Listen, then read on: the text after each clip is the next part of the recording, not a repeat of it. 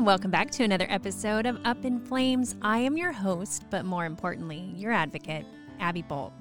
Now, today's episode is brought to us by you because Up in Flames is powered by its tribe and its listeners. Now, check out the show notes because guess what? We have merch happening. Right now, it's her Brotherhood merch. It's going to be growing and growing. But if you want to support this, there are some uh, links on there for Patreon. Uh, merchandise, shirts, sweatshirts, cups, and even PayPal if you just want to donate and help make this all possible. Now, today we are talking to Sheena Amble.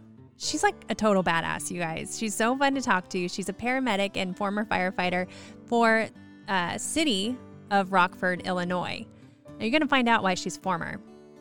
Maybe one of the posts that I shared recently where she was finding all those pornos laid out everywhere, or maybe it's where, you know, just go ahead and listen because there's so many moments where it was like, what the hell? She is a strong gal. She was never afraid to speak up. She had so many successful years, and then she ran into a group of folks that, well, they just didn't have the pride in the department and want to, you know, I guess be their best professional sh- selves. And she brought that forward to try to improve it. And the department just, they didn't know how to handle it. And they didn't handle it right. And she's still in the middle of it with them. But I'm so proud of her for speaking out like this. She has started a page called My 46 Page Resignation. And you guys got to follow that because she's doing a bunch of clips on there that just show you some of the pieces that are like, damn. So, without any further ado, please let me introduce you to Miss Sheena Amble. Hello, this is Abby. Yes. so, Yay. we're just going to roll into it, sister. So, tell me okay. Give me the spiel. Who you are, what's your name, where are you from, what the hell are you doing? Right. okay. So, Sheena Amble, and I was on Rockford Fire Department, City of Rockford, town in uh, city in Illinois, and I was there since uh, I got hired on in 2004. So it's been a while, almost 15 years I completed. yeah, it's been a while. Um, yeah. So, long story short, I had a fantastic career in the beginning. Um, I loved Rockford Fire, loved everything I did. Looked forward to going to work. Um, it was it was a great job. It was my dream job, and I totally stumbled on it, um, stumbled into it on accident, and it was simple as a. Um, I was home from college on on uh, winter break, and I saw some firefighters working out the gym, and I was like, "Huh, that looks way cooler than what I'm going to school for. I think I want to do that." like, I'm gonna. I think I'm gonna do this. I'm not gonna go back to college. Like, I'm gonna take some time off. I'm gonna check into this. nice. Um, and that feels like it was like yesterday, right? We're not saying though that like firefighters are a bunch of college dropouts or anything. No, because my story was shared. Like that, there was a plan. There was. I just didn't know the plan at the time because I was like, it was a thought. It was a mere thought, and I was like, I'm going to check into this. I think this is good. Um, and so I started doing a little research. Things weren't as easily accessible as they are now. Um, so you kind of had to go on your, you know, your your home computer and hunt and peck your way through to find some things. Um, it was before September 11th also, so a lot of colleges didn't have tons of programs in public safety. I felt my two options were either a tech college or going out to Maryland to get a four-year degree. Um, and that wasn't uh, that wasn't in, in the cards. So the tech college, I kind of focused in on that. Made some calls the next day. I said, "Hey, I think I want to be a firefighter. Um, I'd like to, you know, I'd like to kind of see what it entails." So um, it was a female that I spoke with there, and she said, "All right, this is our program. I'll send you some info. I would recommend you, um, if you have a local volunteer department, I jump into that um, just to see if you like it. We have a summer fire academy that you can take. Um, I would recommend that. See if you like it." And I was like, "This sounds great. I can kind of like a job shadow. I can go and do the job a little bit and see if I like it." And went home and I told my mom, I said, I'm not going to go back to school. Um, I'm going to take some time off. I'm going to do this fire academy in the summer. They have a two year program that I can uh, I can join in on, and um, I, I think this is going to be good. Just trust me. And so that's like my 18 year old self telling my mother just to trust me. I'm dropping out of college, and I'm like, eh, I hope I have that faith in my At least, children. when but you didn't say you were going to join a band. At least you know. Right? was- I don't know if like that a whole rock star life or running into burning buildings would be more scary for a parent. right. True. True. so, right. Um, but I did the uh, the fire academy, and I didn't look back. I, I never looked back. It was this was what I was supposed to do. This is fantastic. This is a absolutely. Um, I was blessed with a fantastic volunteer department that I joined. That was my hometown. Um, and they were so supportive and so encouraging. And it was it was like it was genuinely another family. It was an extension of a family. Um, did a two year college uh, associate's degree. I got my associate's degree in fire science. That was a fantastic i was able to work still full time um, and go to school. So that it, it worked well. So i was excited. Um, yeah it sounds like a really around. great path yeah um, but i was lucky i mean like i said i was 18 19 and to be able to come into that and be like yeah, that's what I'm going to do for the rest of my life. Yeah. You know, not a lot of people have that, uh, you know, have that. And so I was thankful and I was, you know, really grateful for that. But I still had to find a way to get paid for that job, right? So you test all over, you apply all over. And um, Rockford was the first place that um, offered me a position. And I snagged it up. Uh, Rockford is a fantastic place to be a firefighter. Um, the, your call volume was high. Uh, you know, there was uh, 11 fire stations. There was it was a good place to be a firefighter. So I was I was really looking forward to it. Um, crime is high there. Um, the diversity uh, amongst the city is high. Is, How is often lot, are people so like, it was a really great place? Crime was high, everything was burning down. It was, was awesome. Like, it's going to be a good place to be a firefighter. Like there was all these reinforced bars on all the storefronts. Uh, you know, on a top.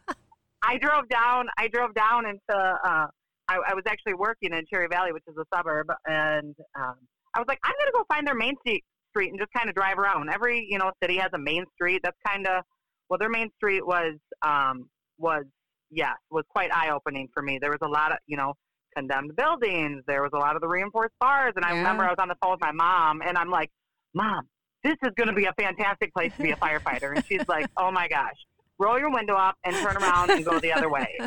And I was like, This is going to be awesome. Um, and so, yeah, so needless to say, um, I was very excited and very happy to be there. And that was in 2004 when they uh, when I got the call. Did the fire academy. I had a, a really good career. I had some fantastic crews that I worked with. I learned tons, um, and it was it was great. I mean, looking back on my career, I'm really grateful for the experience that I had overall. I mean, there was it was trying, it was stressful, it wasn't easy, but it was totally doable. And I really loved. I loved serving the community. I loved being a part of the community, and it was it was great um, until the last five months of my career, and that's kind of when things changed. And it was supposed to be an exciting time. How it works is uh, you you get hired on Rockford and you uh, become a firefighter. So they focus your first couple years on firefighting, basic firefighting skills, all that stuff. You know, throw you into that, and then within five years you have to become a paramedic. So all the firefighters there are paramedics. They put you through the training. So I did that. Um, and then you go in, you ride. Uh, we do 24 hour shifts, so 12 on the ambulance, 12 on a, a fire truck. And then we rotate days and nights. And that's kind of how your schedule works. Um, and then your ambulance time is typically like uh, minimal, like five years. And people, you can choose to stay longer. You can, you know, you can put in to get off earlier, but those aren't granted as often. And I had done my, um, I did five years, and um, it was my time. I was up on the list, and it was my time to get off the ambulance and put in my letter saying, "Yep, um, looking forward to the next chapter." And um, that was a transfer out of the ambulance company to just a fire suppression company. And so um, that was uh, 2019 is when that transfer uh, went into effect. So January 2019 is when I got my new station assignment. And um, super exciting time, right? You're done with the ambulance. You're hoping to get maybe a little more Yeah. sleep. Well, and you have, Um, by the way, you were you, I, you're describing this brilliantly. I love how you're going through the whole you. because it really helps understand the progression because all different all departments are different but going through the requirement of the medic and the ambulance time and all that so i really appreciate how you're explaining all this thank you for being so descriptive Yeah, absolutely. I, I think people, you know, it's a different it's a different world to people. They don't understand. Um, they don't live it. So it's you go to work and you're a firefighter, right? Well, there's a lot more to it. Um, so yeah, so um, that transfer came. Like I said, it was supposed to be an exciting time. You're done with the ambulance, uh, um, and it's uh, it, it's it's an exciting part of your career. You can focus. It's it's easier to promote. It's easier to test. It's easy. You know, it's it's a stepping stone to kind of uh, wrapping up your career or kind of finishing on a different level. You're just trying to survive through the ambulance years, right? Like right, you are doing your to go to work. Yeah, you're sleep deprived. You are, you know, you're getting your tail kicked, and um, so there's there's light at the end of the tunnel though when you get off the ambulance. So I was um, so I was assigned to a station, uh, or transferred to a station over on the east side, and uh, it was just a single engine company. Uh, there was uh, five of us assigned um, to this to this engine company. Two of them had already, or three of them had already been there. Two of us were new. So, um, but I was excited. So I, did, I very excited. I didn't expect what was what was gonna what was gonna happen, and I came into the station, and my first day, there's you know just kind of a, a little awkwardness. Um, but you know I'm an optimistic person, so I was like, oh, this is just kind of awkward. But um, first day, one of the firefighters like, oh, why don't you show me how to do it? And I was like, whoa, what? Like what? it was just that tone, that kind of like, okay, um, all right, I hear you, I hear what you're saying, but okay, I'll try it. I'm not that's not my responsibility, but I will, you know, I'm thinking this in my head, but I'll try it. I'll try it. Yeah, absolutely. I'm going to have to learn someday. Um, and so it was just little things like that, right? So just little, what I would probably call like personality conflicts, right? Just this is the guy who talks about everybody, who's constantly talking about people behind their back. Right. I'm being told he's talking about me behind my back. Like now, let me. That, so you're going into what is your when you go from the ambulance and you get transferred over like that? Like, what's your rank? You're at the firefighter rank. So we're a firefighter. We're okay. a firefighter. Okay, yep, firefighter. and then you go from. Um, we have a, a position. We actually got rid of it, but it was a title, a second driver. You spend a lot of time driving on an ambulance company. Like I drove a lot um, my last year on the ambulance company because it's a seniority thing, right? So coming in, there's an officer, there's a driver, essentially a second driver, but that's like an unofficial. He just has more seniority than the two people below him, right? And then it's just whoever uh, whoever has more seniority. If the driver's not there, then that person drives. Okay.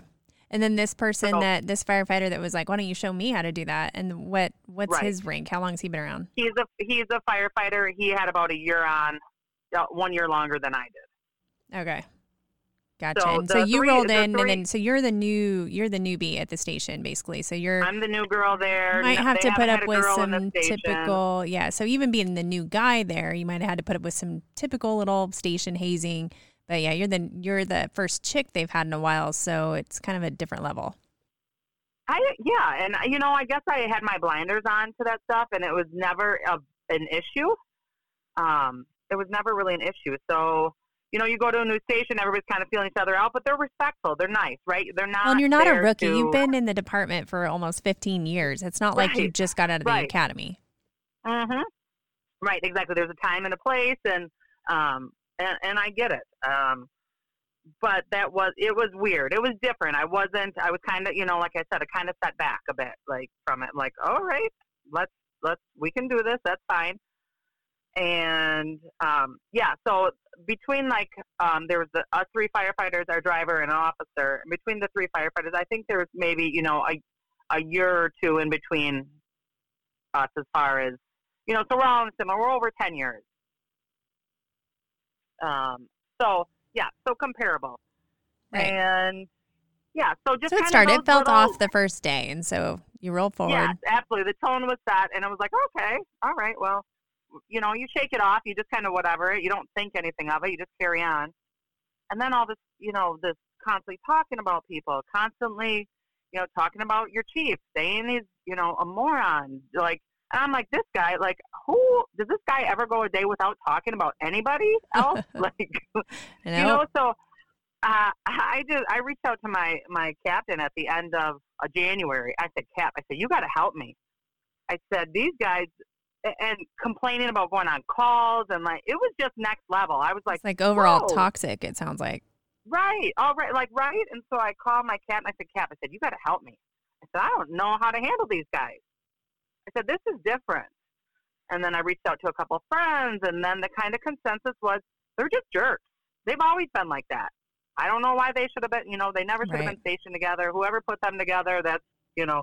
And these are the things that I'm being told. I know nothing about them, right? I don't know them, and um, I'm like, but what I'm seeing, I know is wrong, right? We don't behave like that. That's no, not how we especially with the treat, you know- department and your ethics, and it's just not what you stand for. So you were you felt Mm-mm. all these red flags going up. It just did not Yeah. hold the values that you'd been taught.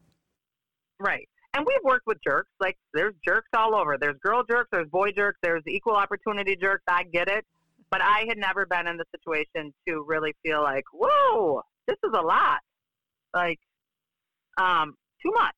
So reached out, uh, reached out to a couple people, and that was kind of um, the the first step. And we, you know, Kent says, you know what? Well, I thought you guys were friends. I wasn't sure. Like these jacks, you know, these low blows kind of things. Like I thought you guys were friends, and I'm like, uh, no, nope, not friends. just Nope, tolerating. Not, those aren't my friends. And, Right. um, Well, it's a So class it's you don't even want to be in. You don't want to be in that club.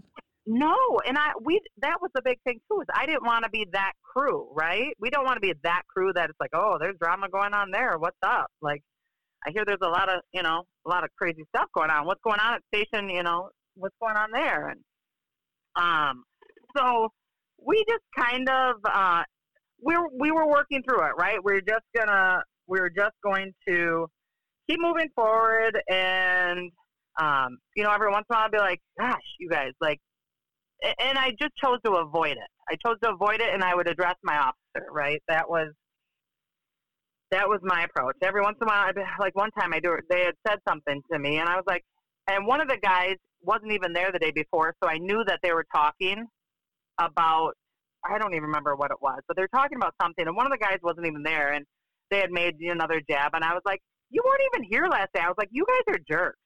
Like, why are you talking about everybody behind their back? And um, it was just uh, one thing after another, right? So, yeah, and the fact that you spoke up toward, I mean, that immediately puts you on the outside of the circle, right? It's like, oh, Right. damn, she's going to call us out. And now, okay, she's clearly not part of the club. So you're like probably target number one at that point. and I think, like, you know, they tell you this. Like, I, I feel like they tell you this if you have brothers or if you're on a team. Like, if they sense like a weakness or if they sense something bothers you, they're gonna poke you harder, right? Right. Like you've They're like we've heard that, and I was velociraptors. yeah, right. and and I think maybe that's that's where it started. Um, and it was that subtle, like trying to throw me under the bus stuff, right? So like in front of a chief, like, oh hey, you know, have you seen this? Like, oh, it's been on the truck for three days. Here, why don't you, you know, why don't you show me how to load it? Why don't you show me how it's, you know? And I was like, It's so hard to describe Why? that stuff too, like what you're talking about. I know exactly what you mean, and it's those are the things that are really hard to put like to explain to a chief or a captain and be like, you know, you feel petty and silly and unless you're in it living it, it's really hard to describe that type of behavior you're talking about. Right. But I feel like a lot of us have heard that tone. It's a certain tone that people take when they are that person, right? And Yeah. you can tell this isn't an educational opportunity. You're not trying to educate me. You're trying to belittle me and see, you know, see what I know. And he make you look like a fool. Right. If if I didn't know, I never felt like a fool because I knew Right. it. But it was like, you know, I You're constantly just having to prove even- yourself. right. And I was like, man, we are not far apart on you know yours on the job and and station assignments, and so it was, um, it was just kind of you know I just felt like I just kept shaking my head, and I remember coming home and telling my husband, I was like, these guys are jerks. I was like, I this is not fun. I was like, this is Yeah. this is hard. Um, you know, the complaining on going on calls, like kind of mocking a patient. There was one, you know, me, I was walking with a patient and I like waved the guy over to come and help me. Like, we're walking over snowbanks, like, come help me. And I was like, hey, why didn't you come help me? He's like, I'm not touching that fat slob. And I was like, what? Oh my Like, gosh. whoa. What? No. Oh my You'll gosh. this is how things kind of this is kind of how things unfold as far as um like I heard that I didn't just make that up I heard that he said that and it was mind blowing to me but then you'll hear like in the investigation how it works is Well, I said it happened. He says it doesn't happen. Were there any witnesses? Right. I don't know. These were the people there. I don't know if they heard it or what, but uh, okay, well then it didn't happen. And it's Yeah. like, well, that's. I mean, okay, but I. I mean, I'm not making this up. No, So- and you're right there. That example of a, either a medic or a firefighter making fun of a patient. We, you are serving your tax base. You are protecting and serving the public right there. Like that, it's just absolutely unacceptable. You know, and there may be, Right. you know, it's one thing to you. You're there. You needed assistance. He completely shunned you, but he also shunned and made fun of and put down the public that they were serving. So there's so many layers there, and there's no reason for you the to just people make that it pay up. our checks, like this is what we do. We we Right. serve we serve the community. These are the people that we're here to help. And so what happens is me and this patient we're you know trying to walk. We slip and we both fall down. And that's when I told I told my officer I said I can't do this. I said it's one thing to be a jerk, but it's one thing to be a jerk to the point where people are getting hurt. Yeah, imagine that lawsuit on the flip side. If somebody gets hurt and dies, like I'm talking about the patient, and then they find out that a firefighter said, I'm not touching that fat slob. Like, Right. oh my gosh, that's crazy. Yeah. And you're trying to, you are, what you're doing by sticking up is, and speaking out about it and trying to get these guys to knock it off, is you're protecting the department from themselves. So it's, Well, but that yeah, guy, absolutely. yeah, exactly. It's um you know, and then I would tell I'm like these guys are just like jerks. Everyone's like that's just how they are. They're just jerks. Yeah, they've always been jerks. And I'm like, why is this been allowed? Like, Acceptable, why does yeah. everybody know these people are jerks? First of all, nobody forewarned me. Um, and secondly, like, wow, this is this is a lot. Like I've I've always really, I mean, my crew I came from, like I was with them for five years. We were great. Like everybody treated the patients with respect. Like it was, you know, it was really like jaw dropping for me to see this type of behavior. Um, and you know, so we just kept. I, I kept telling my officer, and I, you know, it's it's not my job to put these guys in their place. It's not Right. my job. I know that, and I, you know, I just kept telling my officer, and he would, you know, I'll handle it. I'll take care of it. Um, and we, it just kept escalating. So things, it just kept escalating, right? Um, and where were we? So that's February. So pretty much we're through February. And you know, we only work 10 shifts a month, right? So it's 10, 24 hour shifts on average. Throw in some vacation time, throw in time off. You know, you're eight, you're eight shifts with these people. So I'm not a lot of shifts in with these guys, right? But I know what they're doing is wrong. I know how they're behaving is wrong. And the bigger issues came uh, starting in March is when um, I walked into work one day, and this was after all these little low blows of just kind of just big jerks, just being big jerks, continuously being big jerks. You know, I walk into a room, they all walk out, like, okay, fine. Um, and then um, I'm I'm I know I'm going to have to speak up about you know speak up harder if these guys don't stop this stuff. So I come into work. I continuously came in and tried to have a positive attitude. I was in the process of trying to grow um, a youth girls uh, fire camp. So I had orchestrated and organized this camp. Um, 20, um, 2017 was my the first camp, and 2018 was the second camp, and it was so welcomed and so um, supported. It was a fantastic community. Um, uh, com- community. What do I want to call it? Community. Uh, help me here. What?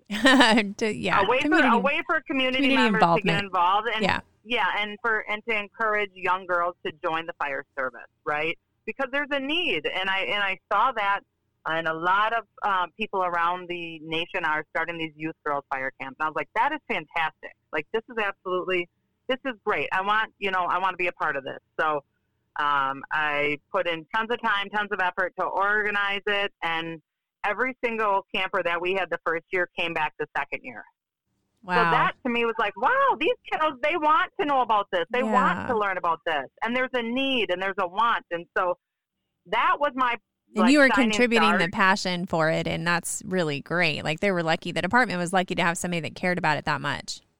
Like genuinely, like this was, yes, I, I loved it. This was my shining star during like these crappy two months, right? I was like, I'm going to just keep building this camp.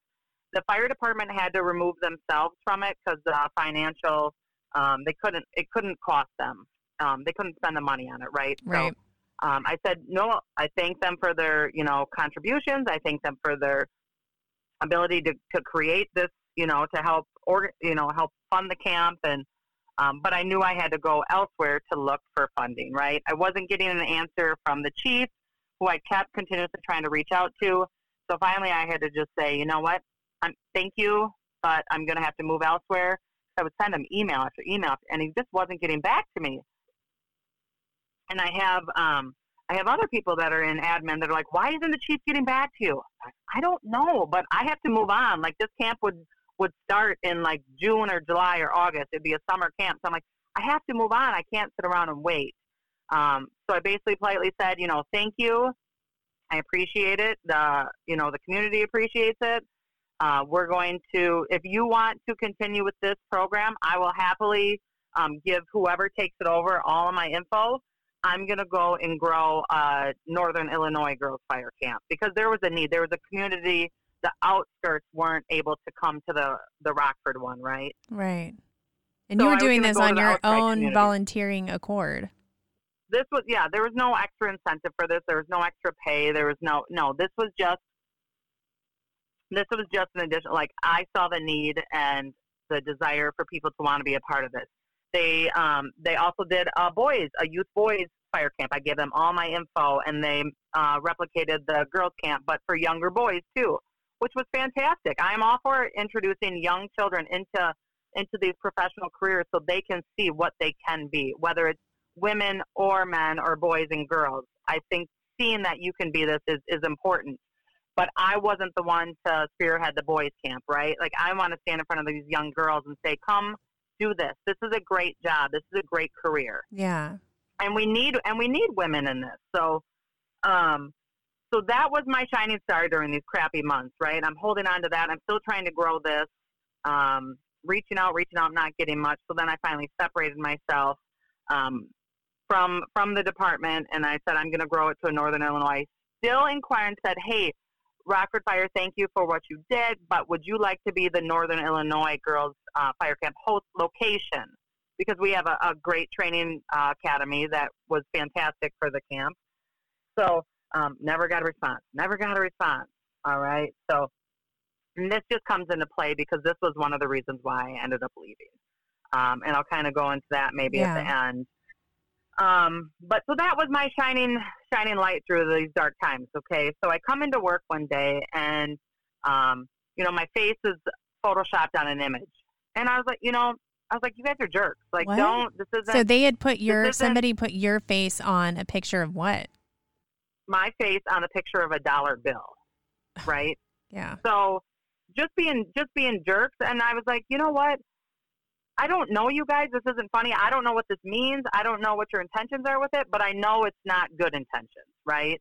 Yeah, there's one thing for screwing around with stuff like that when things are going well and you're grab assing with people Yeah. you're getting along with, but doing it like that when there's already all that tension, you know it's not There's for tension. good. You know it's deliberate. You know that you have ulterior motives. What they are, I don't know because I, um, I, I, I can't speak for people. So that's that was an issue too. And so um, that day, and and the bigger issue was that I took it down. I told my officer, and he just kind of again everybody kind of minimizes stuff in the fire station because you just don't want it to be a big thing. Um, and he had said some, you know, man, this is it's like high school. It's like they like you, and I was like, no, it's not like no, No, no, no. And even Like- if it was, no. God, I hate it when they just demean it that Oh. way. And so, um, so well, the big thing was is the next day. So I took it down. I didn't say anything other than to my officer. I I come back the next day, and guess what? It's back up. I was like, God, you guys are jerks. Like, stop it. So finally, I text, you know, I texted each shift. I said, Hey, I don't know who's doing this, but tell them it needs to stop. I picked, you know, one guy from each shift. You know, tell them it needs to stop. This isn't cool. Mind you, we back up to that first day when it was up, and um, we are we're heavy, right? So we're heavy. Usually we have four people on our trucks. Uh, that day we had five. So um, it was me and these two guys in the back. Okay, so mind you, I tune them out now. I just flip that switch to tune them out, not contribute, not even try and engage. It's just that awkward, uncomfortable like Yeah. sandwich because I'm in the middle of them, and all of a sudden, can I say swear words on this? Yep. I mean, that's swear words. I mean, it's okay. We're real here. We're a talking censor- real. Is there, is there a censor button? Um, if I, it was bad enough, I'll go back and fix it. But go for it. right? Um, and so we're sitting in the back of the engine. All of a sudden, I hear one of the guys say, uh, "You know, so and so would always always tell me to suck his dick."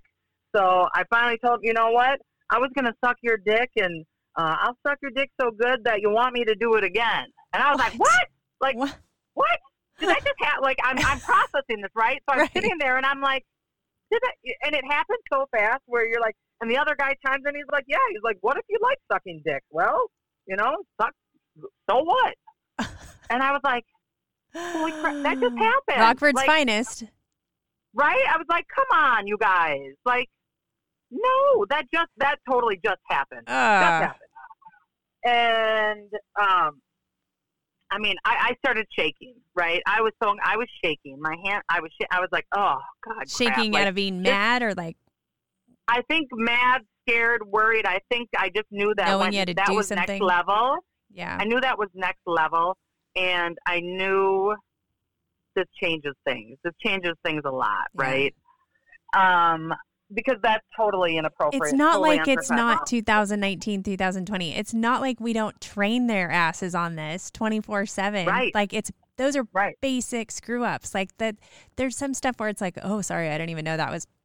But no, that's like that's black and white, you guys. Like, how do you not? Right. That's what that was. What was mind blowing for me is like, how did you ever think that that conversation around me would be okay? Don't you Like, love it when you find yourself, you feel like you're in the middle of one of those really lame training scenario videos, you know, Right. and you see this Like stuff happen and you're like, oh, that's Yeah. so dumb. They just did that for the video. And it's like, uh, no, Right. it's real. Right. Like this, they need to make a video out of this so people know that this is inappropriate. You can't do this. Don't do this. Right. And um, so they knew I was bothered. They knew I was stressed, and like so this comes in, and it's like, oh boy, all right. And there's a there's a bonus side note to all this is that one of the guys is related to the fire chief. Related to like, I don't. I'm not going Oh. to say his specific. Um, right. Because that's a whole other you know, I thought about this and, and sharing the story. Like, I don't want to ruin lives.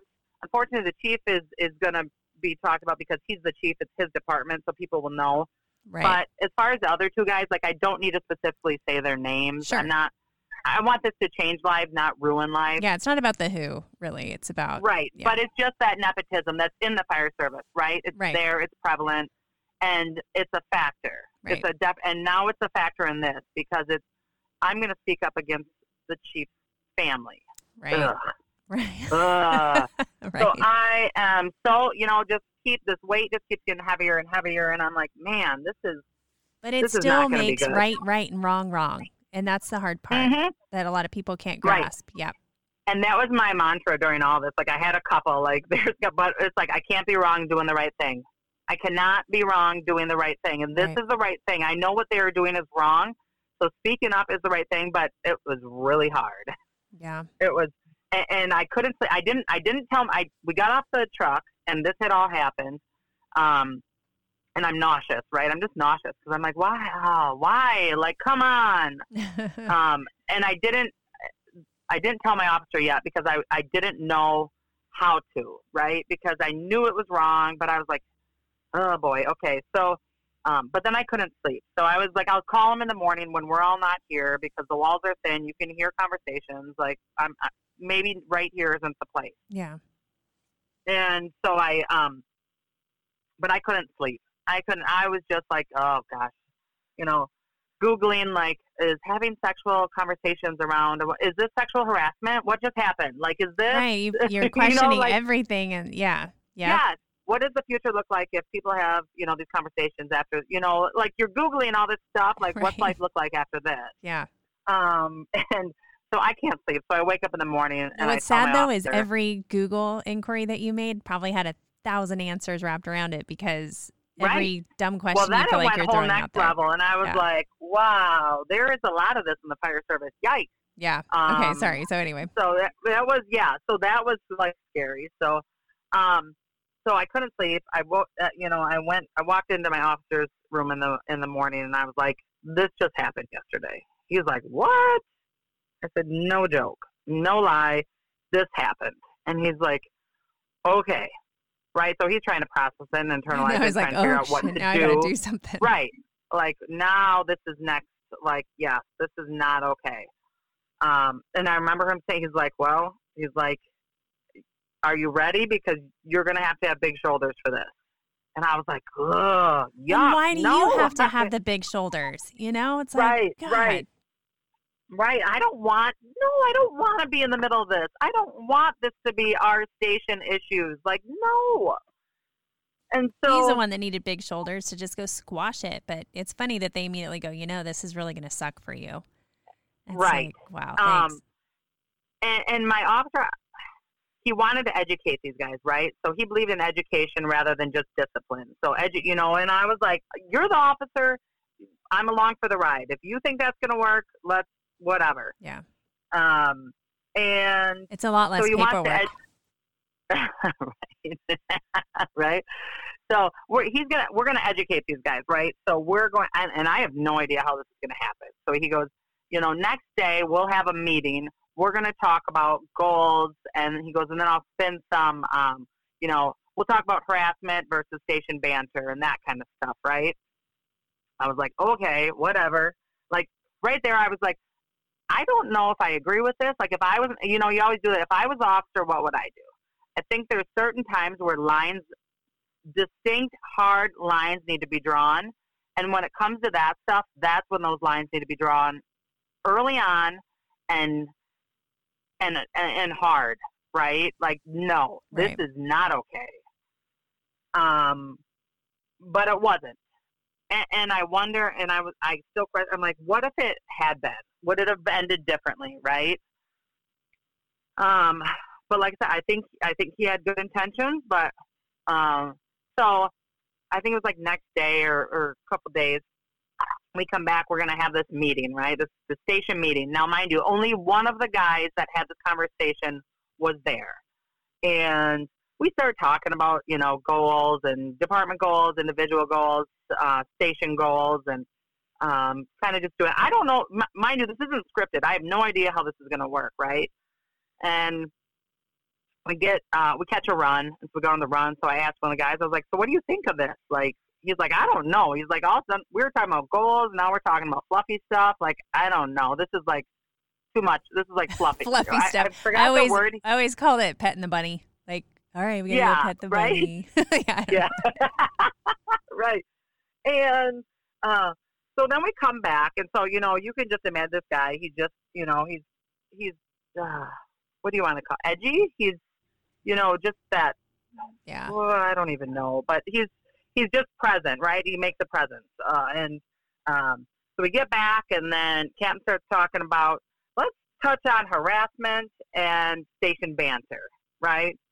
And so, like, give an example of station banter and harassment. And so it's like, hey, oh well, station banter happens between when there's you know trust and you respect each other and you know you got each other's back and um and so we kind of go into that. And then it's uh well let's talk about harassment. What's what's give me some examples of harassment he says and i was like oh is this my time is this, Pick this- me, pick me. my right this is oh gosh okay all right we're gonna learn we're gonna learn Since we just happen right? to be talking about this today, what a coincidence. Right. Well, let's just yeah.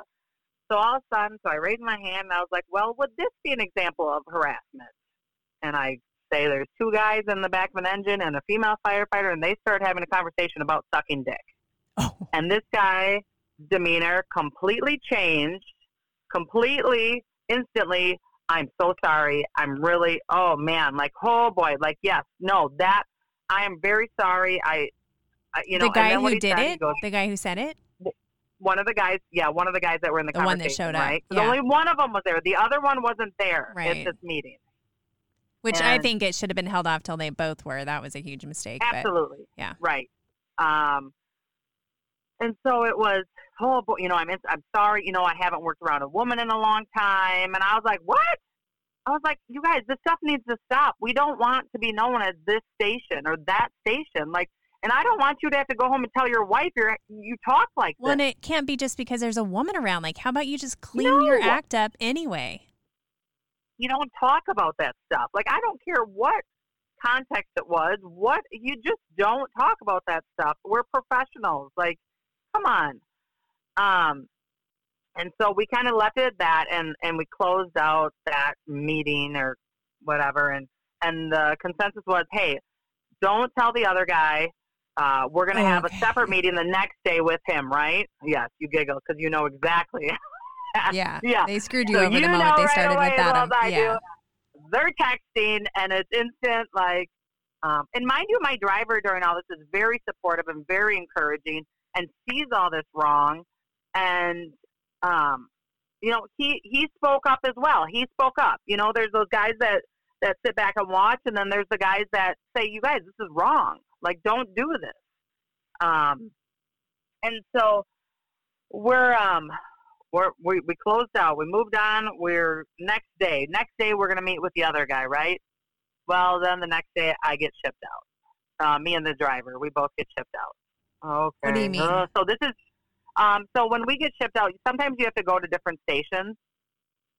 Okay, so different stations to do a, a different assignment. Maybe somebody called in sick. Maybe they're Yeah. Was short. this a maybe- coincidence or this was like a legit just happened to happen? well, right. So my um my what do I want to call it? Maybe my my optimism was like, no, this is just once. Okay, uh, maybe somebody. Yep, somebody's sick. Okay, um, but him and I were both got shipped out. So okay, next day. So this means this meeting is just linger. This is just lingering right now, right? So he knows this conversation happened. We're not able to address it, and I'm it's frustrating because I want this done. I want I want these lines drawn. I want to move past. I want to move past this. I don't want to deal with this anymore. This is stressful, right? Um, so then the next day, um, I'm shipped out, and the driver is he's sick that day, so he's not at the station as well, right? So now we're on day two, and then we go into day three, right? So this is now three six. This is nine days later. Me and the driver are shipped out again, and finally we call our officer and it's me and my driver, and he's like, "This is totally retaliation." And he No used that big word, and I was like, "Ooh, you just said a big word! Like that's a big scary word! Like you know, ah, ah, those are big words." it's like God, I don't oh, because I know that just that again just speaks that like that shuts everything volumes. down. There's people calling attorneys. Yeah. There's like, yeah, do do do do Mhm. do. Yeah. right, and then and that's what um and that's what you know our captain said. He goes, "Well, if if you guys think that, then we're gonna have to take this Oh, now have to take now we'll take it seriously. Yeah. Okay. And so I was like, oh boy, okay. So, and I was, and the whole time I'm like, have you talked with him? Have you talked with him? Have you talked with him? And no, no. And I finally said, just talk with him. Just talk with him. You do your officer type things. And then once it's done, let me know because then him and I can have a conversation because I want to move past this. We got to both have a productive career, right? So I want to move past this. You sound like the little kid trying to get the parent to parent. It's like, come on, dad. I just can you you know, dad, just do this, okay? Can you tell Johnny to stop? Right. Okay. Stop poking me. That's all you got to right? do. It's really frustrating. Um, but that's kind of what the officers are, right? You're you're the parent. Yeah. You got to Exactly. keep your house safe. You got to protect your people. Well, see, and You but in gotta keep- dynamics like this, I can see this dynamic. So you got these this group, these guys, and the chief is even there's a, such a crazy dynamic to where they're uncomfortable even approaching it. They know they're going to be even a bigger target, just like you were. I mean, it's there's a very sick cycle that goes on that it's hard to put your finger on, and even people that are at the officer level, they won't handle a situation because of exactly what these guys are doing and they're they're Yeah. not going to admit it but it's all part of the it's all part of that ripple effect Yep, absolutely. Um, and so, so yeah, it's it's it's very mind blowing. It makes you just continuously shake your head because it's like, oh boy, here we go. Okay. And so finally, I reach out to him, my officer, and I said, "Hey, just talk with him. Okay, I need to shut down. I'm worried about this every night. I'm not, I'm not sleeping. This is just, I want this done." And so he says, "Okay." I talked with him. So then I text guy and I said, "Hey, you know, Captain said he talked with you. You know, I'd like to talk about this um, so we can move past this. So, okay, sure, call me. So we talk. He was not happy.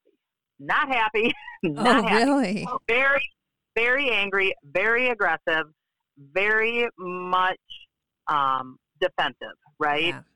So admitted to throw, continuously trying to throw me under the bus, admitted to trying to, you know, make me feel uncomfortable, admitted to having this conversation, um, but saw no no big issues. Basically, he said, you know, we left it as, you know, he said, I'll give you the benefit of the doubt, and it was kind of so it was, you know what, it was, Sheena, I didn't know that that would offend you. Um, type, you know, I was like, what? Like, okay, well, let me tell you, it offends me. I don't want that type of conversations happening around me. I don't know what to tell you this, but okay. Um, and, and so we left it. We left it at that. I could tell he was very upset, um, and, and um, still kind of unapproachable, right? So he's that guy where it's like you're just not. I'm not going to come to him with anything. And so, uh, you, we were uh, both of us had been leaving on spring break because it was spring break that um, around that time. So we'd gone. So luckily, we got this done before spring break. I just wanted to go and enjoy some time with my family, and then come back to work. New beginnings. It's all done. Yay, done. Right. Once you speak up, it's good. Everything is going to be better now. Everybody knows the boundaries. Everybody knows not to do that. It's it's good, right? Like, right. Again, maybe I'm naive, and maybe I just try to see the good in everything. And Lord, this really that well, because you listen to the training, all that like the booklets where they're like, you do this and then you do that and then everything's fine. It's like, no, it's right. not. And you're supposed to trust. No. So you guys, it's one thing like working in an office environment, like let's say you work in some financial company. Okay, so so and so, a couple cubicles down, pissed you off. You guys hate each other, whatever.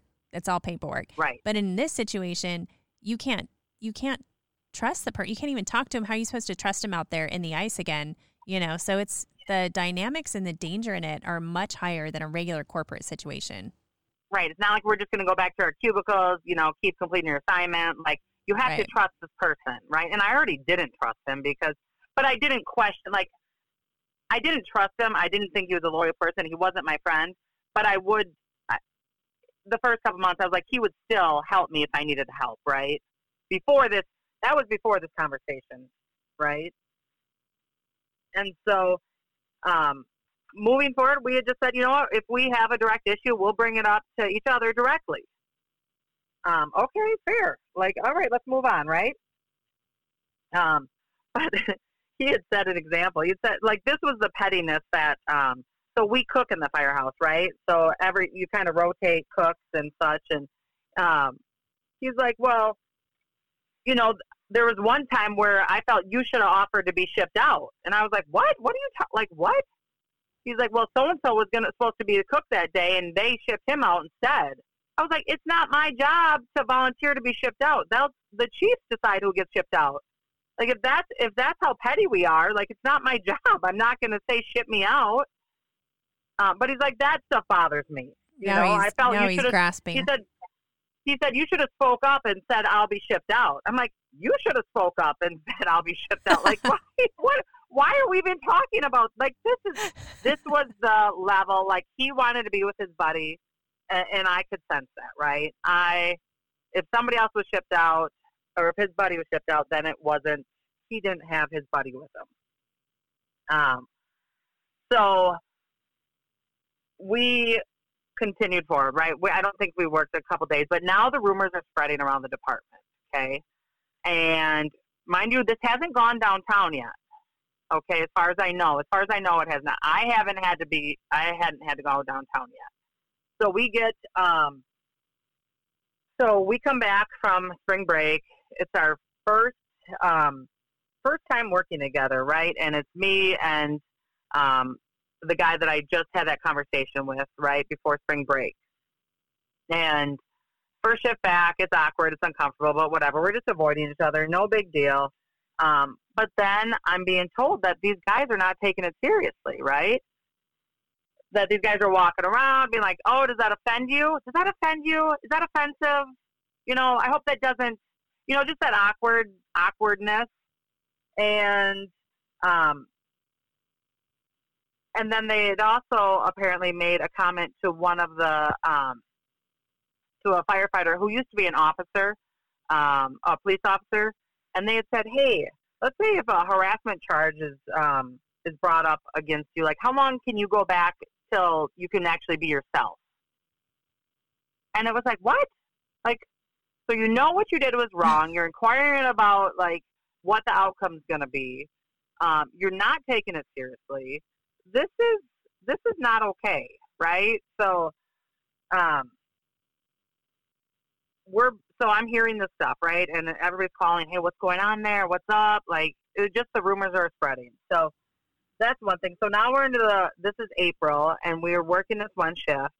Um, and I we get through the shift. I go to sleep. I, I wake up in the in the morning, and mind you, there's two there's two restrooms. One is like the men's restroom where there's multiple stalls and such, and one is like the women's and the accessible uh, restroom, right? Where if, if you were to come to the firehouse, I would say, Abby, here, go. Here's the re- you asked, this, Right. here's the restroom, right? Um, it's got a women's sign. It's got the accessible sign.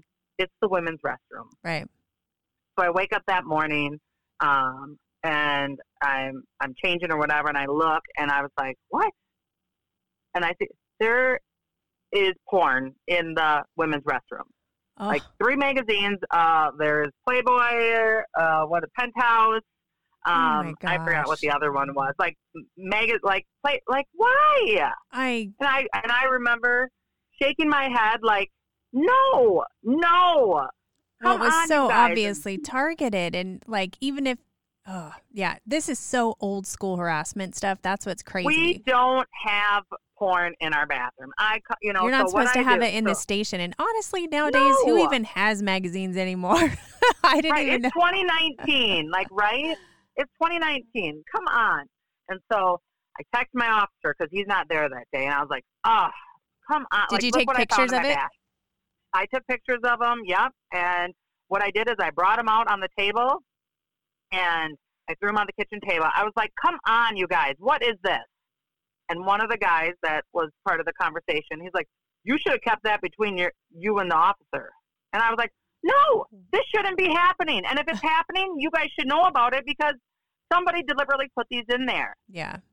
I was like, "This is wrong, right?" Yeah, And they're trying to just keep it all settled behind your back. It's like, no, I'm going to call you out on it. Here it is. What the hell? Right. And so I'm talking to other people, and it's like this, this, it's 2019. Like those were intentionally, deliberately, 110% put there to continue making you feel uncomfortable about all this. Yep. So I'm done. By then, I'm done. This is stupid. This is ridiculous. I am so over this. This is not what I signed up for. I don't want to be a part of this. I don't want to have to go through this whole process, the investigation, all this kind of crap. I don't want to. know too much. Like, um. So that day, I I print out my resignation papers. Right. So that was like, um, and that's, that was April. April. 3rd. This Just is a that- career you love. Yep. I Like loved the- it. Loved I it. mean, you got to grasp the gravity of this is that, you know, you've gone, had such a great crew or such a great career. And then now you're in this one, you got put in this one station with this one dynamic of people and you've been speaking up and trying to fix it. And now you're in the place where it is ripping your life apart so bad you're about to resign. That's just crazy. I'm done. Yep. I printed it out. I called my husband. I called my mom. I said, I'm done. This is stupid. My husband, who was fantastic, was 110% supportive. He said, Yep. Nope. I just want my wife back because he knew I was stressed. He knew I wasn't sleeping. He knew that this was affecting and absolutely taking a huge toll on me because I knew what it was going to entail if I did take this downtown, right? It was going to be career changing. And so I print out my resignation papers. So much so that you were more, you knew how hard it would be to take it all the way down there to where you were like, well, I would rather just give up my entire career because I know how difficult that's going to be. Like I'm done. It's going to be bad. right. I, I, uh, the future of my career was now in somebody else's hands, and I didn't like that because I didn't. Um, you know, somebody had said to me once, like, um, depression's like fear of the past, and anxiety's fear of the future. And I've never Yeah. had anxiety, but like I, through this, like I was that anxiety that you know you can't catch your breath, like that. Yeah. Uh, uh, you know that that that weight on your shoulders. And so, um, but I'm going to be done. So it's you know what my it's going to go away. I'm going to be done because this is this isn't what I signed up for. I I'm young. I'll finish my you know, oh I'll finish my degree and I'll go find something else to do. Right. Um, and I come home that day and I still I can't tell this part of the story without crying because it's just so I tear up every time. Um, so I come home that day and and my son, who is um, he's six at the time.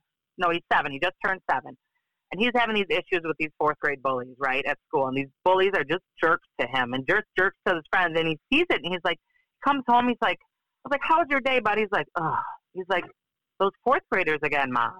And I get down with him, and I look at him in the eyes, and I was like, "Dane, you listen to me." I said, "You step." Stand up to those bullies. You tell them to stop. I said, if they don't stop, you go find an adult and tell that adult and if that adult doesn't listen, you go tell another adult. And you keep telling until somebody listens. And I like instantly was like, yeah, crap. Like, I need to take my own advice. I'm telling my, my seven year old son to stand up to these bullies, and I'm ready to walk out. Yeah. And let these bullies carry on. Yeah. And I was like, I would be the biggest hypocrite I ever known if I don't if I don't fight this. Right. Wow. So yeah, so that was um that was like a moment where I was like, okay, all right, brush off the dirt, let's go back in. Okay, I hear you up there. And, okay. oh, right. And so I go and I um I call my officer and I told him I said, hey, I just printed out my resignation papers. Whoa, whoa, whoa, wait, what? Whoa, you know, like hold on, hold on, don't do that, hold on. And um, it was um, he goes, just hold on, hold on. Um, the four of us work together. Ne- I think it was like next day or the day after. We're gonna have a meeting. Um, let's sit down. Let's sit down and see where we're at. So that was like the next shift day, and it was me, my officer, and the two guys that had the conversation, right? And um, and we all sit down and one of the guys comes in and he's like i don't know why we got to keep having these meetings we only have these meetings when you're here like pointing at me and i was like oh i said well actually and then he had said like we had a really good day last day because like i wasn't there and i was like oh i said well actually you know so and so um last day when i worked somebody had put porn in my bathroom and he's like and, and I had said my bathroom, right? Because it Yeah. was the women's bathroom. Like Right. I said, my, I I wasn't trying to be territorial. Like it was a, a sentence that I had said. Instantly, the other guy chimes up. He's like, "See, you say your bathroom like it's just your bathroom.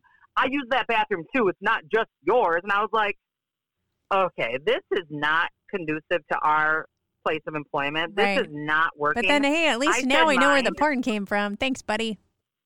I was like, I I said my bathroom because it has the women's sign on it. That's the only bathroom I use. Right. Like, you know, uh, and so it was just. And I said, can't. I said we can't do this. I said, let's go. Let's. This is going downtown. We're done. We can't. This isn't. This isn't Yeah. good. Nice try. So that day. That day is when we it, it blew, up. and then it's it's hard because you weren't you're not ready for that, right? So then it's like, okay, well, everybody come downtown, con- contact your union, let's go. HR is coming, everybody important, urgent meeting, and um, okay, Sheena, tell me what happened. And you're like, oh boy, right. Oh, this here we go. lot. Like, right? So where do I start? So I started from the beginning, and it was. I, I think we were there for like an hour, right? And it was so much, and I was like, I'm not holding anything back. Like, I'm just going to throw it all out there. You guys can handle it however you want. Here it is. This is what's happening. You know, do what you do. And um, and so uh, they started their investigation. They started their interview process. Um, after the after we went downtown, then they shipped me out to a different station. Those guys all went back to their station. Um, and, and the rumors again were now they're heavier, right? Now everybody knew something was going on because why is Sheena at the station midday? What's going on? And um, we, uh, the next day, I was supposed to um, be be shipped out again, and they had said, "No, just come down to headquarters. We want to talk with you." So they asked me a couple questions, and um, they said, "No, you're going to stay, you know, at Station Four now. Those two guys will be shipped out." Whoa. Okay, so uh, okay, That's so the one all right, right like, move that I've heard so far. right, right, yep. And so then, after they made multiple wrong ones, but Right. um, so but they're learning, right? Maybe they're learning through this process because that's what we need to do through all this. Um, I uh, what else? So then I we come back to work the next day and we're just carrying on business as usual. Um, some days, either if I was off, those two guys would still be um, stationed together. And I'm I'm hearing these rumors that these guys aren't taking it seriously. They're still walking around like belittling, like mimicking, like just not taking this serious. And um, they had been assigned together during this investigation, and I was told that they're again they're just mimicking me. I'm not, you know, that same. I'm not going in that girl's bathroom.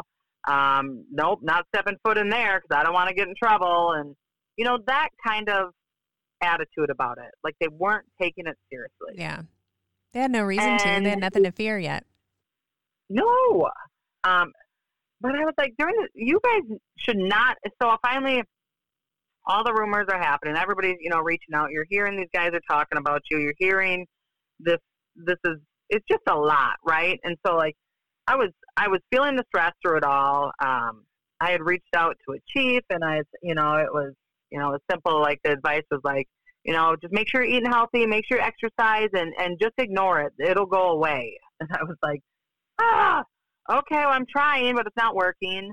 And then um, I, uh, um, what was it? It was, um, so meanwhile, during all this, I'm still trying to grow this camp, right? I'm so back to the girls, the youth girls fire camp. I'm trying to still grow that, trying to um, still have my little shining light through all this bad stuff. This is going to keep me moving through all of it.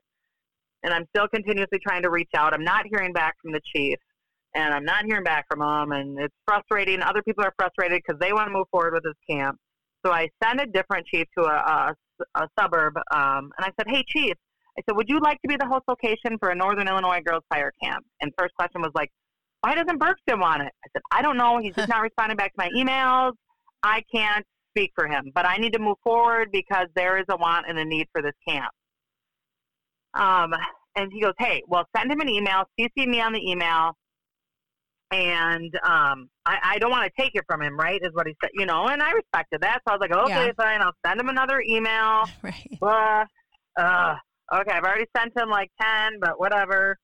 Um, and so he, um, so dear chief, hey, looking to grow the camp, seeing, uh, I reached out to blah blah blah to see if they would be the host location since I hadn't heard from, back from you, and uh, he just wants to wants your approval nothing. That's like I think that was like beginning of April that I sent that, right? So hear nothing, hear nothing. We're um, to the end of April now, and this is just the stress of all of this is just what's going to happen. Oh, this is sexual harassment. Oh, this is retaliation. Oh, this is, you know, you're hearing all these big scary words, and you're like, I don't want to be a part of this. I don't want this to be me. This isn't me. This isn't. This isn't the career that I chose, want, yeah. right? and um, and finally, um, and I'm hearing these guys are upset, right? They're angry, they're upset. They don't they don't understand why this is what's going on. They don't understand what they did was wrong. Um, so they're angry and they're um, and they're still not taking it seriously. So finally, I reached out to um, Human Resources and I said, "Hey, I said I sent them an email and I said, you guys, I said these guys, why are these two guys still being stationed together? I said it's a total liability. Um, you know, I everything I gave you has proof and substance, and and to put them together is a horrible. Hor- uh, these guys are mocking and belittling and and not taking this serious. And so I sent that email, and um, you know, the chief had said, "I apologize. They should have not been stationed together. That was a mistake." And I was like, "It's not a mistake. It's these things don't yeah. just keep happening. No, you could uh, fix it if mistake. you wanted to." Right? Like, come on.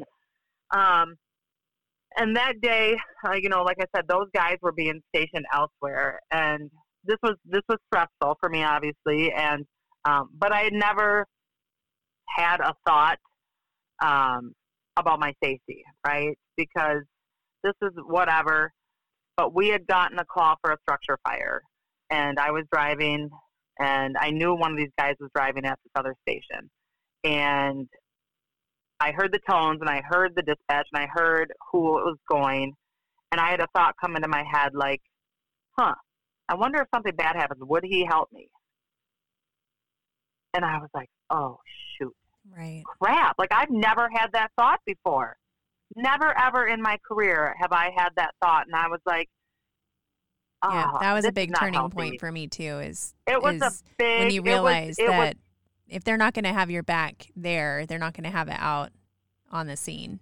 this is a stressful life on the line career. And if i i've never had that thought cross my head. And to have it i said this is not healthy. I already knew it wasn't healthy because i'm feeling all this anxiety and all this stress. And it was like this is next level unhealthy. I cannot carry on with this career if i'm if i'm questioning my safety we depend on each other too much for that. I can't crap. I was like oh and so that that tugged at me. And then that same day i think was weeks later with this girls youth camp right? And so um i had said i'm still like i'm still kind of holding out hope that this is going to happen.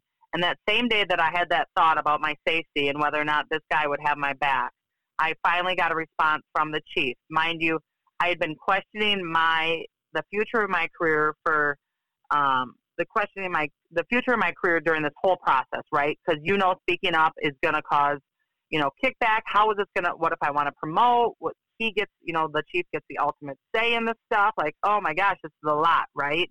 And I was like, oh, the future of my career is in this person's hands, and now I just spoke up against not only his family but the department. How is this going to look in the future? And I had that worry, but I was okay with trying to fight through that and just let it kind of play out, right? But that same day that I had that that thought about my safety, the chief finally responded back to me about the camp. So I was excited. I was like, "Oh yes, Yeah. okay, I'm going to keep moving forward with this." And the email said, "Sheena, we will take a look at this camp once this current situation is resolved." And I was like, "What? So now, because you're speaking up, it's even affecting things like that. It's stopping everything. You're hold, You're you're retaliating on the girls. Yes, yes. And I said, well, you just my future of this is my. You just showed me what my future is. I don't need to stick around and let it affect my promotions. Let it Yeah. affect my, you know, uh, trans. It it. I don't. I don't need to partake in that. No, like right there, I said I'm done. This is not. This is no longer a healthy career for me to be in. This is not a healthy place for me to be at. I cannot have a um, I, I can't have a, a good career here anymore. And so that's when I decided to compile all these emails. Eh, You know, and I didn't want to walk away because I just spent the past two years standing in front of all these little girls telling them to pursue this career, do this. And then I just go and walk away, right? And just be like, nope, I'm out. This is done. Yeah. So what can I do to create a change? What can I do? And I was like, all right, I will Erin Brockovich this and compile all my, you know, stuff and emails. So- and I'll put it all together. Yeah. So now let me shift into what she is doing. She created a Facebook page. And then I also want to know at what point did you start consulting with an attorney? Did you start talking to an attorney at any point?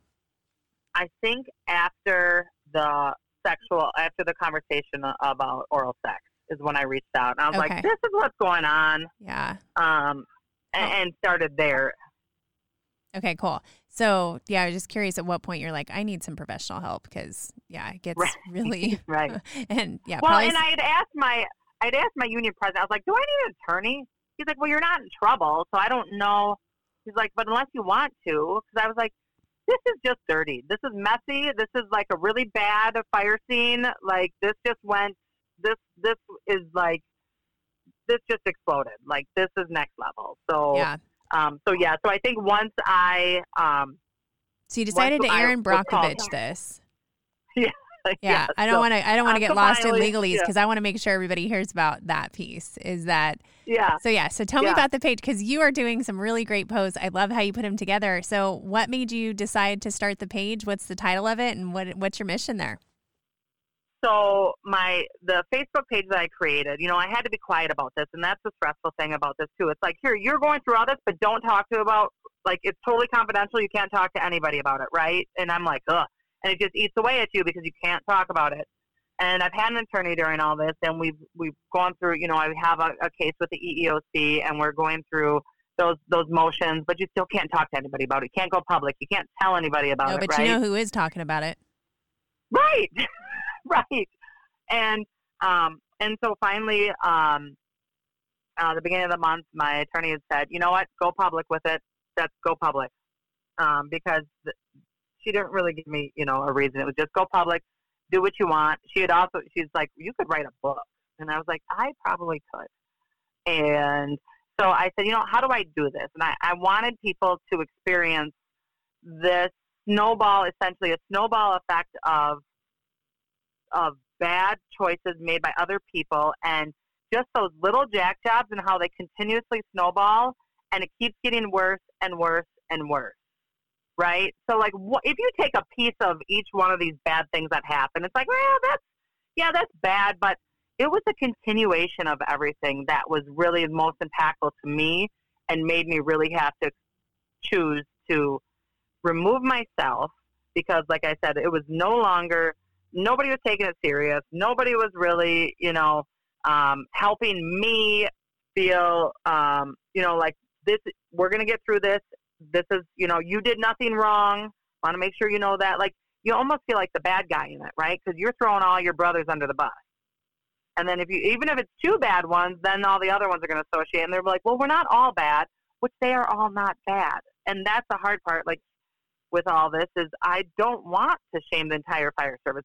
The whole the Rockford Fire Department has some fantastic humans in it, absolutely great firefighters and great people. But this this is something that needed to be addressed, right?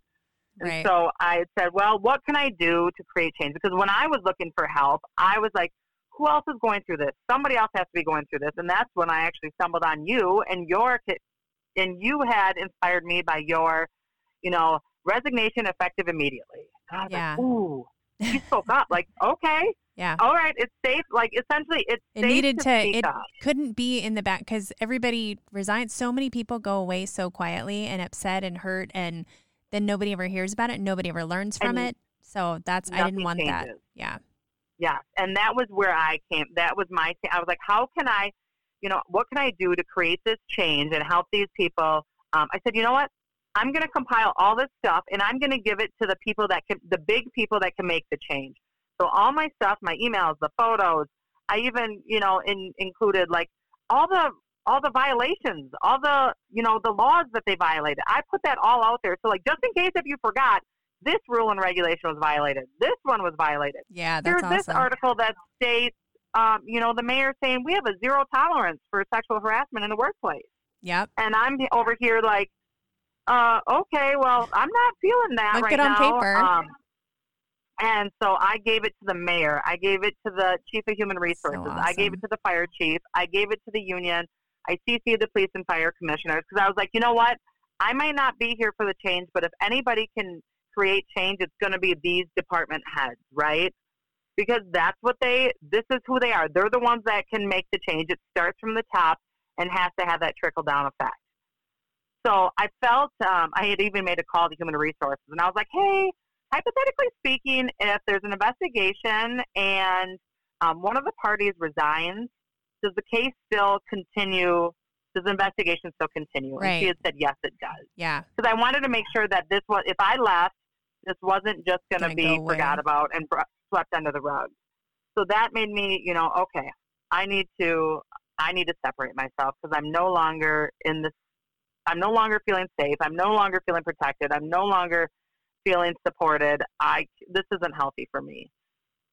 So, um, then I started compiling all the, and I handed it all to everybody. Walked over to each person. I sat down with the chief, and he had said, "Do you want me to read it now?" And I said, "Yes, please." And so we sat there awkwardly, and he read it all, and he said, "Okay." He said, "Well, thank you." All And, 46 pages? you know, He, yep, he That's went through all 46 pages, and my union rep was there with me, and um, I, I threw it all out there too, as well. You know, because somebody had asked, "Had you ever been harassed before?" And I said, "Well, there, you know, one. of- It was the same chief who refused, and I talk about this on my Facebook page because I was like, that was that was substantial and significant, and chiefs need to know that I don't want a special accommodation just because I'm a, a woman or just because I, I just don't want to be a inconvenience to my crew. So I had asked for a transfer um, when I was coming back from my first pregnancy, so I could have a, a spot to pump for breastfeeding and for nursing. Um, so I had two transfer requests that were denied for no good reason other than just to kind of puff your chest up and be like, here, you can nurse in the dormitory with all your coworkers. So you either A, have to kick Wow. them out or just B, nurse and, you know, pump in front of them. And so I even threw that in this 46 pages. So and you like, you know what? tolerated that, and you happen. moved past that. Yeah, I mean that I was just, yeah. you weren't even going to bitch about that. I didn't even because I was like, you know what? I knew what it would entail, and I don't want to be. You don't want to be that girl, right? You don't want to be that girl Yep. to speak up and say, I need special requests. But guess what? We are women, and we do need special requests, and it's no different than a husband and a wife asking for special requests for a transfer if you know they're on different shifts or because you know somebody works a different schedule or you know there's transfer requests that happen for all sorts of things and that is something that these chiefs need to be educated on. Like, no, I can't pump in front of all my crew. Like, we have an open floor dorm. Like, what do you? How do you think this is going to work? Yeah.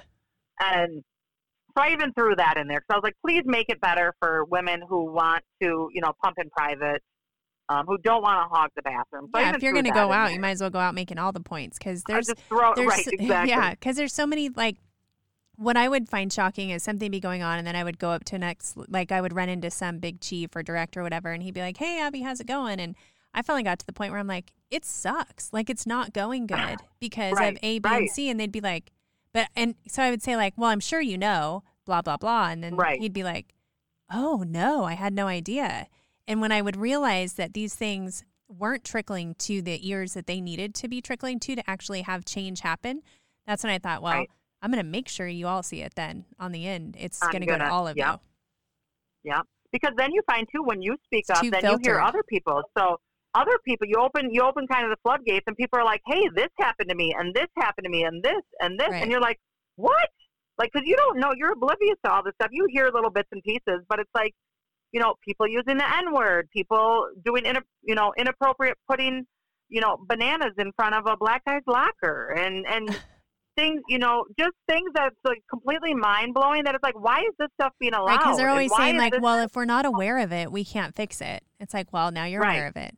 you've been aware of it multiple times, and that was something too. Is that um, I couldn't find any record of any sort of sexual harassment training since 2014. The department has Oh, had to do something in 2018. So I resigned May 9th. Right, that was my resignation day. On Monday or Tuesday, May 13th, the city put out a citywide sexual harassment training uh, online program. So I think that was just kind of like a cover your own butt type thing. Like, yeah. um, and it just kind of was like, you know, too late. That was too. That didn't help me. You know, these guys, if they really didn't know that that was right or wrong, like this was too late. It doesn't. It hopefully it helps somebody else, but um, you know as well as I do, those online trainings, people just click through it, click Yeah. through. it. They don't even read it. They don't. You don't learn anything no, from just it. You as don't guilty as the process it. rest. You just got to get it done so you move on with your exactly. day. just click, you know, I just want to get the box checked, so I have this completed. And um, so after, so after that, um, after my resignation this past year, I've been processing this and internalizing it and trying to figure out what can I do to help still create change, right? Because this stuff needs to be talked about. It needs to be addressed. Like this is what harassment looks like. This is what bullying looks like. This is what a hostile work environment does. And these, you know, this frat house mentality or locker room talk is inappropriate and it needs to not be welcomed in any firehouse. And you know that's so. I created this Facebook page and um, it was just it was me being able to do something. I felt helpless. Like during this whole process, you feel helpless because it's it's held up in the legal system. It's held up by this. It's held up by that, and it's a long pro- like two to six years. You know, and it's just absurd the the exhausting uh, process that it it entails. So um, mind you, I finally get um, documentation. Uh, we had FOIA'd all of the disciplinary, um, the discipline that occurred to the firefighters for the past four years, right? Because we want to find out what happened to these guys. In June, I'd reached out and they said, the investigation's complete. Um, thank you for bringing this to our attention. Um, case is closed. I think transfers happen. So what happens is is these two guys got transferred out of the station, right? So now they're just spreading it. So these two guys are at different stations, and it's which happens every year. So it's not a punishment. Right. Um, but I assume they like punishment in, in our fire service is a letter in your file, right? Yeah. So um, to show and like, nobody knows about like, it. It's quiet and silent. Nobody knows about it, but if you are promoting, that's when it's pulled, and that's that's the only really way it can affect you, is if you're going to promote and they, you know, they pull your file and it's going through the promotion. This is in your file. Not even the end of the world, especially if people don't want to promote. Whatever, put a letter in their file. And to show comparison, like I got a letter in my file years ago for being on my cell phone. Right? Right. I was on my cell phone. So that was, you know, my bank account got hacked into and I was trying to clear that up and it was in between I wasn't like around a patient. We were sitting in the ambulance. But so yeah, so I got a letter in my file for being on my cell phone. Well in December we get all the um all the, the past four years of discipline uh FOIA'd and then I find out that these two guys did not even get a letter in their file for any of this. No way. They admitted to inappropriate conversation. They nobody they couldn't find who photoshopped my image. They couldn't find who did the porn. All this inappropriate behavior. Neither one of them even got a letter in their file, and that again to me just said, "You don't They're care. not willing like you're not going to set an example. Nope. You didn't change anything. You had an opportunity to change, and you didn't change anything. And that to me, like I said, was just a punch in the stomach. And it was like, you know what? If you're not going to, I'm going to help. And how can I do that? So right, so our little brains are processing. How can I help? What can I do? Like Mhm. I'm just going to start. You got to start somewhere. So I'm going to kind of create a blog. So I created, you know, Facing the Fire, my 46 page resignation on Facebook. It's just a Facebook blog. I'm hunting and pecking my way through. I'm not a social media, you know, tech expert or anything, but it was just a Just way wanted to get it there to somewhere. start. You get it out there and start sharing it. And even day one, the first day that I shared it, I had a woman reach out to me and say essentially, me too. Like, this is what's going on in mine. I don't know what to do. And it's like, oh crap. And then more women start Yep. reaching out. And then guys are reaching out. And then other people are reaching out. And it's like, oh boy, okay. right. You gotta watch out how. Yeah. it can be quite. right? Like, It's a big responsibility that comes with it. this yeah. is a this is a culture that is allowing this and continuing it and and then I'm researching and I'm finding out the fire service is the worst at retaining women or recruiting women and the worst at retaining women. Like we're the most archaic industry out of the military, out of police. When and- you gave them a the- chance, you said you said over and over, "Here's what's happening. This isn't cool. Please help me fix it. I'll even help you fix Right. it." And they just weren't Right. willing, and it's a culture thing. It's that, and it's shocking. And even when they have rules put in front of them, they're supposed to follow. They're not following them. Right. Yeah.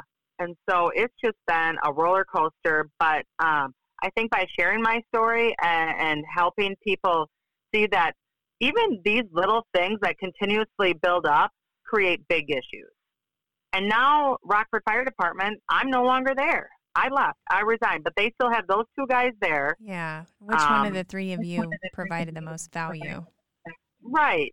And, and I miss it. I miss it every day. I mean, I loved that job. I look forward to going to work. There was, you know, an article because um, it was I was in an article for 25 most interesting people, and I was in an article and I quoted as saying, "This is, you know, there has not been a day that I woke up and I dreaded coming to work," and that was valid and that was true until this station assignment.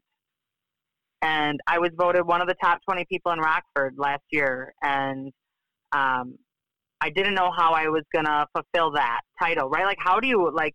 Wow, that's a big title. Like, that's great. And I said, well, maybe this is my way to help Rockford be a better place for um, people to work in the fire service, to be a part of the community. Like, I wanted, I wanted more for that community, and so I said, well, if I can speak up and use my voice to help better that community and obviously other communities, because it has that ripple effect then that's what I'm gonna that's what that's how I'm gonna turn this negative into a positive. That's great. That's great. okay.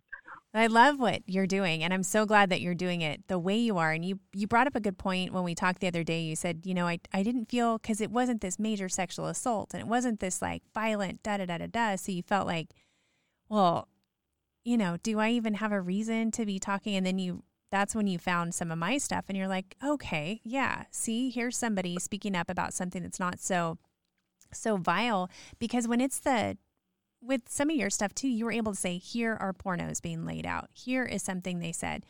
But it's the all the other little subtle things that are almost impossible to point out to people and like the stuff about how they were making you feel and the way they were trying to throw you under the bus. And it's all that administrative stuff, the way that your officer was handling it. Those are all the little layers that peck away at people to where it's intolerable because you Yeah. really can't just point at it and stop it. And that's Right. that's and we're helpers. Like we gotta want to fix things. Like as firefighters, that's what we want to do. We want to fix you and help you, and that's what we want to do. And I wanted nothing more than this to be fixed and me to be helped during it because I knew I didn't do anything wrong. But it's Right. hard as as the victim to to admit that, right? Yeah. Well, There's and you so have the that comes with support. You have the personal support. You have a really great husband who's supporting you. He's like, Yeah. honey, let's leave that place. Like, come on, we'll make it work. You can Right, as go. we said, they don't deserve you. Mhm. Just be done. Yeah, And but there are so many. I'm finding there are so many women that can't do that. exactly. that don't have that option. Exactly. They are the you know sole supporter, or they don't you know they can't, and they know that. I've had so many women reach out to me that said that's happening to me. I know exactly that, and I can't leave. And I'm like, man, yeah, but They they know what survive. speaking up entails. yeah, yeah. And they've been you've invested so much of your life and into this, and that's what's so frustrating. You gave so much, but that's kind of what these bad cultures thrive on because they know that it's not safe for you to speak up, and they know that you know. And I'm not saying that like the chief sitting at his desk right now knows like, oh, she'll never say anything because we've got her by the you know.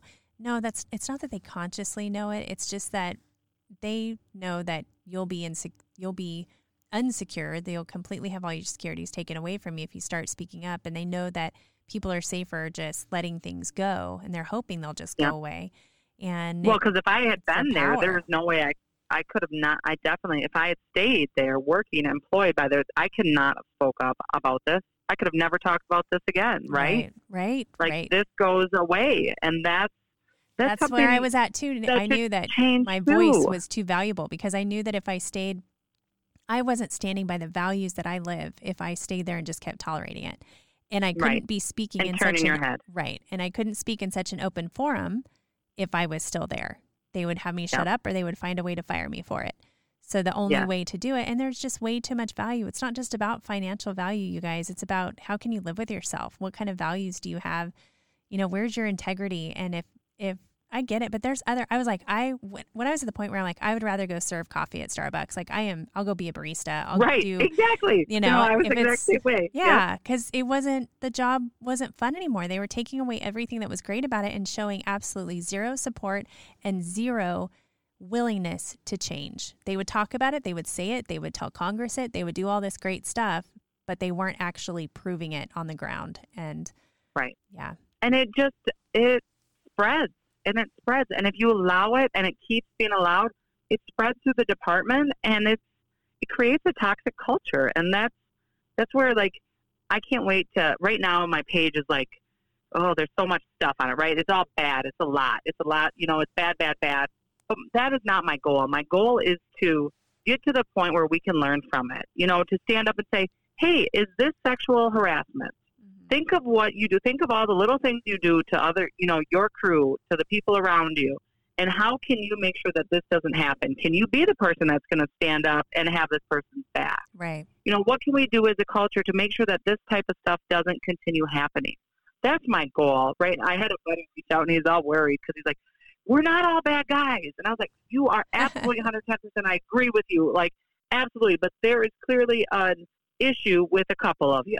Like, yeah. so so even if we can change those, um, you know, and and my page is public, and, and that was something too that I kind of like. Do I keep it public? Do I make it private? Like, do you have to like it? Do you not? But I was like, you know what? I want that crabby troll Yeah, who yeah. maybe doesn't see, you know, things the same way that I see them. I want them to troll on it and And, see if, if, and even if somebody gets on there and says something bad, that's okay. It's going to crack open the conversation because you'll have people that support you jump in there and, you know, make the other Yeah. points, and that's okay. Go ahead, yeah, and let the And trolls because there's We a can- lot of that's a com- people. Sorry, Yep. there's a lot of people that are looking No. at it and they're like, oh, I do that. They're not going to say anything, but they're going to be like, that's not cool. Or I'm supervising Maybe someone that does that. yeah. Maybe it'll help. Even if it's one person that's that guy, if they understand what being that guy means to somebody else, they know they're jerks. Like they're, you know, self-proclaimed probably. Like they're okay with that. That's who they want to be. But like you truly can affect somebody in a really negative way. And I came across um, Nicole Mittendorff, who, like, if you look at her picture, I was like, that's me. Like blonde hair, green eyes, like Yeah. She is she is me. Her story could have been my story. You know, and she committed suicide because of the bullying and the harassment. And I came home one day to my husband and I said, "You," I said, "I," I said, "I'm not going to. I'm not going to." But I, I see why people commit suicide over bullying and harassment because this is stupid Right. and this is bad. My sister reached out And to you- me after that article, just like crying, and she's like, "Oh my God, this is you." And Yeah, yeah, yeah. And Kathleen Stanley, that's how I kind of became connected to her, that battalion chief that spoke up to her whole department because after she was on that department where she killed herself, and Oh, and she Kathleen spoke up and did some really cool things, and I started talking with her, and yeah, this is you guys, it's rampant. It's everywhere. It's a culture thing, and we can't pretend like it's not, or we can't pretend like we just put a a training band aid on it. Like it's it's bad. and we can use this for you know to educate. Like you know, you see the sexual harassment videos where the officer comes and puts his hand on the shoulder and it's uncomfortable. It's like that is valid, yes. But there are these little things that are building up to create these cultures, and and you're losing good, valuable employees because of it. You know, why can't the fire service retain women? Why are, are people leaving? I want to know why are women leaving the fire service? Right. And they're losing And- like look, they just lost like the whole catalyst of that women's that or that girls fire program in you. Right. Those guys aren't going to do anything like that. No. And that's the sad thing too, is because uh, you know my attorney said, "Well, can you go and can you get a job doing the? Can you do the camp?" And I said, I, "You know, right now I have like an internal struggle because how do I stand up in front of these young girls and say, "Hey, Right. come do this job. It's great and wonderful," and at the same time, I just went through what I went through, and the outcome was what the outcome was. And I was like, clearly, there's another path for me right now, and it's it's a bigger, you know, it's a bigger piece of the puzzle. I will get back because I do think women belong in this industry, and I do Yeah. think that there is value in in sharing that and showing showing these young girls that you can be anything and you can do anything you want. I like the, the thought though part. of you when you were talking about yeah the young boys too that are interested because why are we just training young women like this is how you tolerate these environments this is what you do this is how you blah blah blah we need to be teaching Yeah. more young men like this is how you don't Yeah. be like you know John and Jim the jerks like Right, here's you right. know we Yeah, need to have things Yes. a fire academy a young boys fire academy that taught them how to be good people I mean Yes. that's part of the There battle was- right there I, yep, I had a friend reach out to me. She um, just kind of sent her, you know, sent her well wishes, and I'm sorry this is happening. And she had spoke about um, one of our um, chiefs of the 911 dispatch, right? Um, she had wrote. She goes, "Did you know so and so wrote a book, a children's book?" Um, and it's stemmed from her granddaughter saying, "Well, women can't be fire chiefs, girls can't be fire chiefs."